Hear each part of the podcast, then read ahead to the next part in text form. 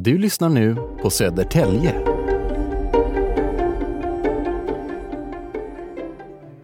Kringlor! Här var det kringlor!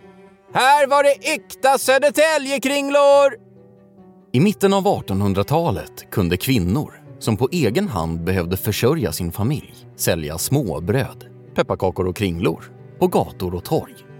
I Södertälje levde fenomenet kvar tillräckligt länge för att bli en symbol för staden. Södertälje, känt för sina kringlor och sina kringelgummor. Året är 1836. Dalkullan Anna Carolina Berglund är ny i stan och lite nervös. Hon har just flyttat till Södertälje och tagit arbete hos en familj på en stor gård. Arbetet går fint, men Anna Carolina känner hur hennes kinder hettar och pulsen ökar varje gång hon möter blicken hos sonen i familjen, Bernhard Ludvig grevesmul. De unga fattar tycke för varandra. De gifter sig och får fyra barn. Men trots att hjärtat har sagt sitt visar sig maken vara en komplett odugling. Anna Carolina har visserligen gift upp sig, men med en sån odugling till make inser hon att familjens försörjning kommer att hamna på hennes axlar. Hon petar bland slantarna i botten av sin läderportmonnä, kavlar upp ärmarna och bestämmer sig för att satsa på kringlor. Helt rätt i tiden, ska det visa sig. Anna Carolina Greve Smul var långt ifrån den enda kringelbagerskan i Södertälje vid den här tiden.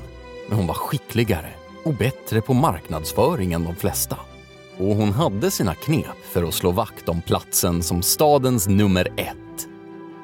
I dimman från mjöldammet och hettan från de brinnande bakugnarna vägde och mätte Anna Carolina själv med knivskarp precision upp vartenda gram och varenda deciliter av de topphemliga kringelingredienserna.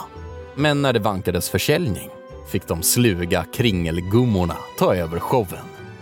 Klädda i huckle och förkläde och med en flätad korg svängande på underarmen krängde de nybakade kringlor vid stadens tågstationer och Slussen.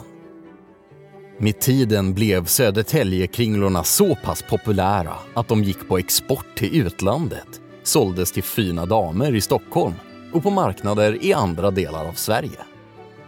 Kringelbakandet levde kvar i staden en bra bit in på 1950-talet men vid det här laget hade världen börjat förändras med nya resvanor och smakpreferenser som följd.